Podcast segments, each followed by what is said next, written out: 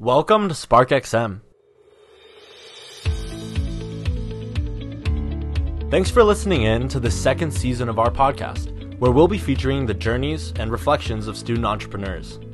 In this four episode series, we'll take you through the lives of current entrepreneurs at four different stages in their paths prototyping, growth, expansion, and exit. I'm your host, Sandy Liu. And I'm your co host, Ian Geckler. This is our first podcast of the new season, and we'll be focusing on the prototyping phase of startup. We recently had the pleasure of speaking with Zach Dell. Zach is a young entrepreneur who's working to create a new toilet and waste management system to address the open defecation problem in India. So far, they've taken their idea through their prototyping and test phases. In this interview, you'll hear Zach tell us about his recent trip to India and how it's informed the next steps of his venture. Essentially, what we've developed is two services. In an ideal world, they work together. You purchase our toilet from a local entrepreneur. This entrepreneur runs a business in his village. He hires employees, he sells our toilets, but he's directly incentivized to innovate and make his business thrive, right? Because it's his own his own business. The only restriction is that he must sell our toilets. Right now, if you want a toilet in India, you go to a man in your village. He's a, a mason, and you say, I want a toilet. And so he goes to your house, and he first determines whether you have enough space, because what he's going to build you is a dual pit latrine system. Basically, two pits, a brick and mortar superstructure. Uh, these pits go like four to eight feet in the ground. When one pit fills up, the waste gets diverted into the second pit. And this takes a good amount of space. So if you're in an urban, if you're in an urban slum and you're limited by space, it's unlikely that you have enough space for this toilet. Well, if you have enough space, then he says, okay, you're to time to buy the toilet. So it's going to cost you between 12 and 15,000 rupees, which is anywhere between 450 to 500 US dollars. This is quite expensive. And if you're in, in a rural slum, it's unlikely that you can pay this.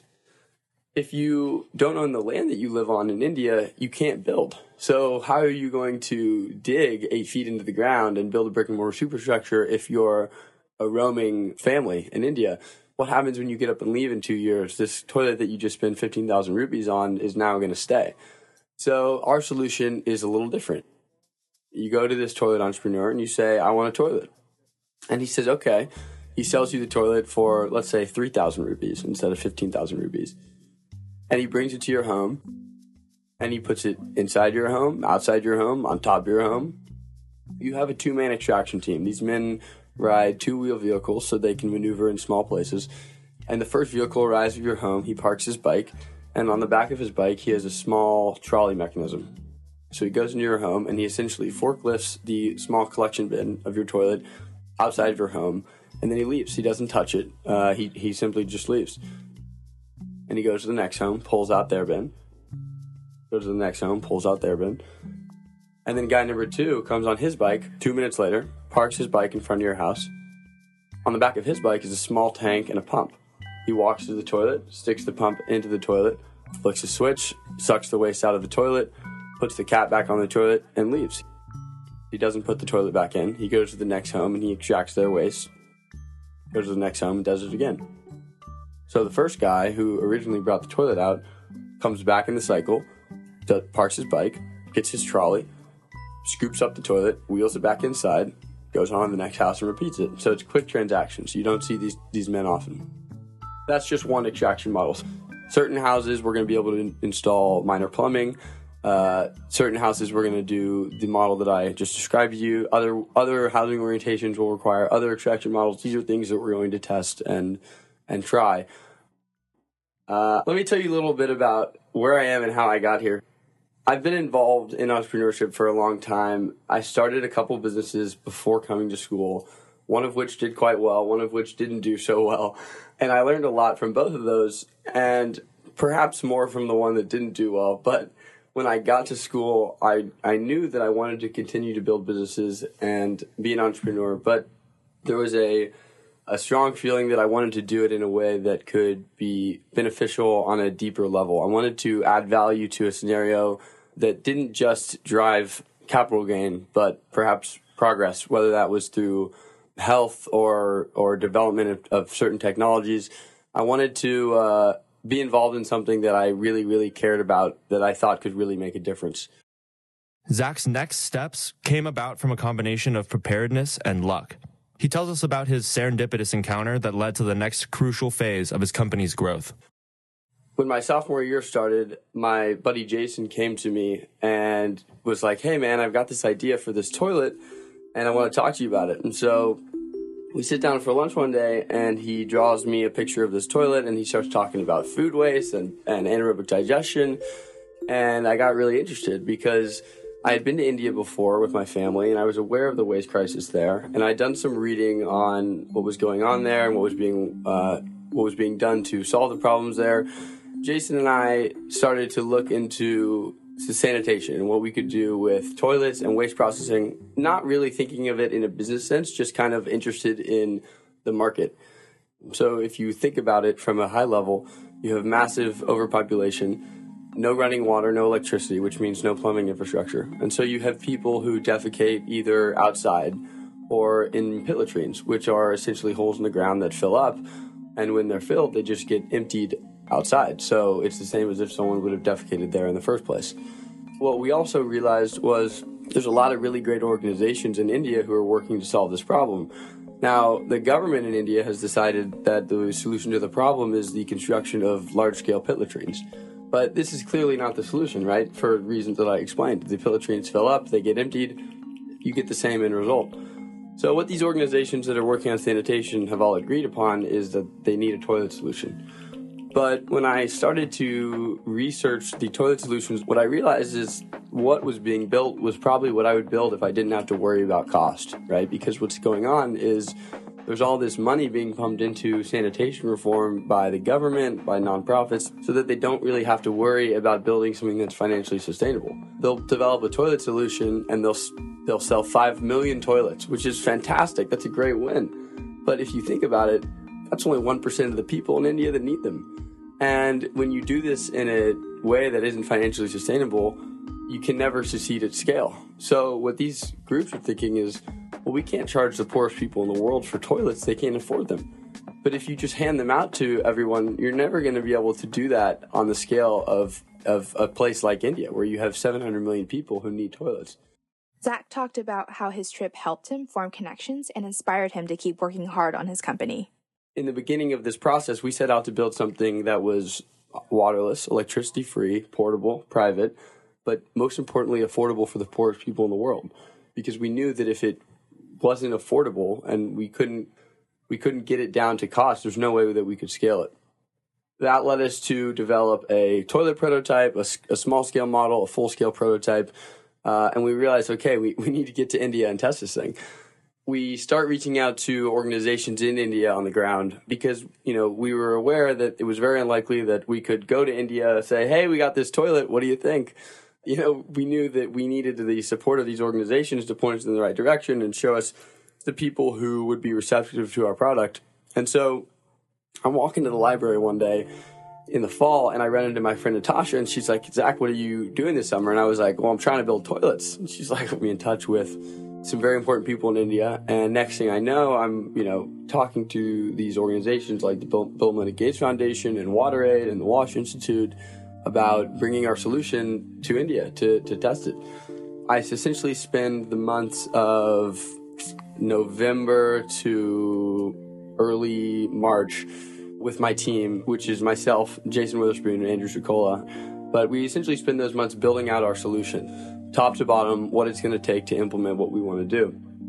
And we go to India and we essentially had three days of meetings and three days of field visits. And the purpose of this was to basically uncover things that we could not have known prior to going to India that would make our solution either far more difficult or perhaps impossible because there's only so much you can do from behind a desk in California. You know, you have to go to the people on the ground and see if this thing can actually work. And so we go to India and we realize, well, no one has really considered a out of ground portable private solution, and they were quite interested by it. We have these three days of meetings, and we essentially have these organizations who have been working on sanitation for between five and 20 years, respectively, tell us that they're interested in what we've got. Next, Zach discussed time management and explained his thought process for balancing time spent on his company and on his responsibilities at school a 24 7 kind of thing. It's like we're in constant contact. Not only are these my partners, but they're two of my, my best friends. So there's no kind of like uncomfortable spot. There's no, we don't have to leave this behind anywhere. Like we'll be, I'm not going to sit here and say we don't go out, right? We're in college. So we'll be out and Jason will come up to me and be like, man, I was thinking like, if we just add 50% more chicken waste to the processing, like we could increase efficiency. Like we're always thinking about this. We're always talking about this. So we don't have an office. We don't have like a specific space where we meet, but we it's like an everyday like okay, we we know each other's class schedules at this point. We meet up when we when we can, but I see these guys every day. I mean, we talk about this every day. We work on it every day. Aside from being mentored by professors, another aspect of forming companies in school is a unique opportunity to work with your classmates and good friends. Zach went into the group dynamics of his founding team. I am obsessive over this project. Like this is all I think about, talk about, like, you know, worry about.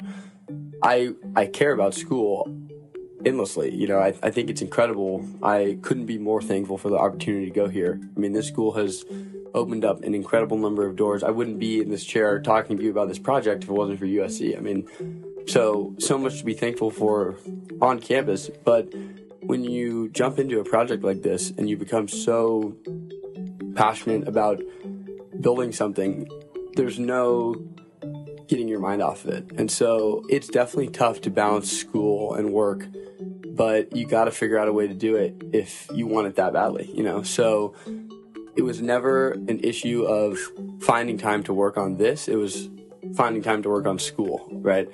And so that's been tough. Obviously, I, I'm not going to sit here and tell you I've got perfect grades. You know, you, I'm sure both of you have better GPAs than I do. But you know, at the same time, the school wants us to succeed. They want us to to grow and to build this thing, right? They're excited about it. So a lot of my professors have been involved and have been sources, resources for me. They've been mentors.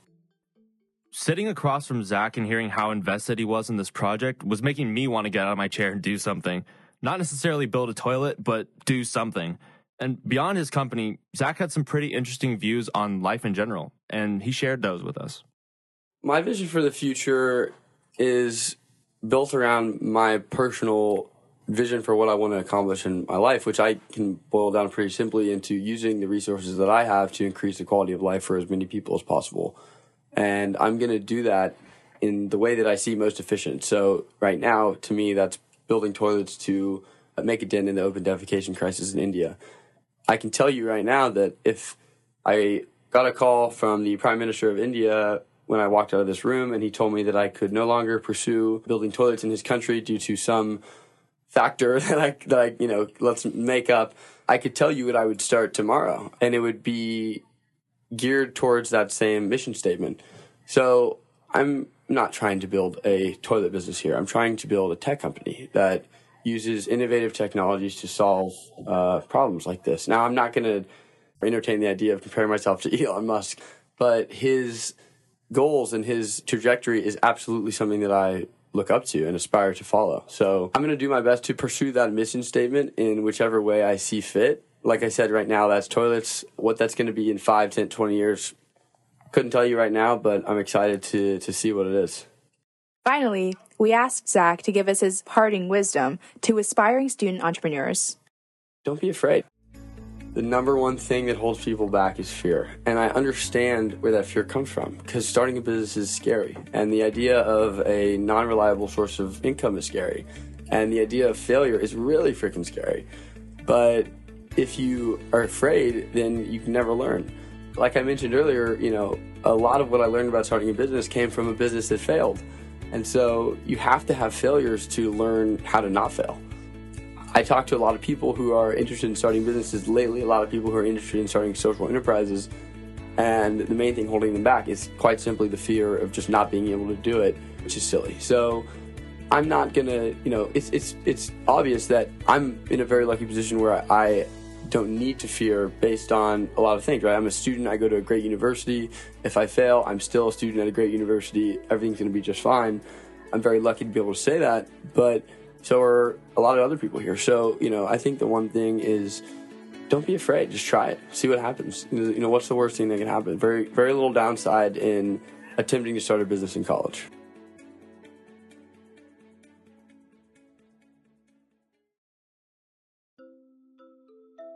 Was really interesting to interview Zach Dell because of the sheer scope of his mission. Helping fix the sanitation problem for one of the world's most populous countries is an ambitious goal, and we saw that Zach clearly had the passion to match the size of his vision. Social entrepreneurship done domestically, let alone abroad, is a formidable challenge, so getting the chance to speak with him about testing his prototype in India was particularly inspiring.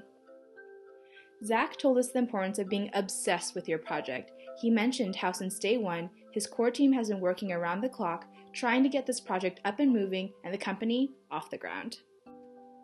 In regards to how Zach approached his college experience, he saw university as a time to experiment. For Zach, USC is a perfect melting pot for mentors and other motivated individuals to support his goals as an entrepreneur. His project takes center stage in his interactions with his friends and professors, not a backseat. He also gave us some insights into the importance of failing, to not let the fear of failure get in the way of pursuing your ideas. And that's all we have for you today. This is Sandy and Ian from SparkXM, and we'll see you for the next phase of building a startup growth. Till next time.